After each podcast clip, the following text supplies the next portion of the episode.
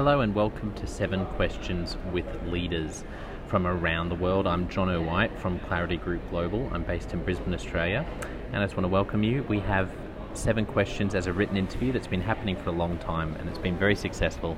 And we've had hundreds of leaders do the seven questions. And our hope is now that as we bring it to a podcast, that it will encourage you. If you're interested in reading the seven questions, you can go to consultclarity.org. That's consultclarity.org and check out the written answers to the seven questions by hundreds of leaders from around the world. And very soon, stay tuned, make sure you subscribe to this podcast because very soon we're going to be putting up interviews with some of the greatest leaders from around the world, from all different sectors, all different countries, as we ask them seven questions about leadership. Hopefully, you're going to find it really encouraging in your own journey as a leader um, as a person, and also it's always nice to get to know people and connect with people who are on the front line doing amazing work in organizations around the world. Cheers.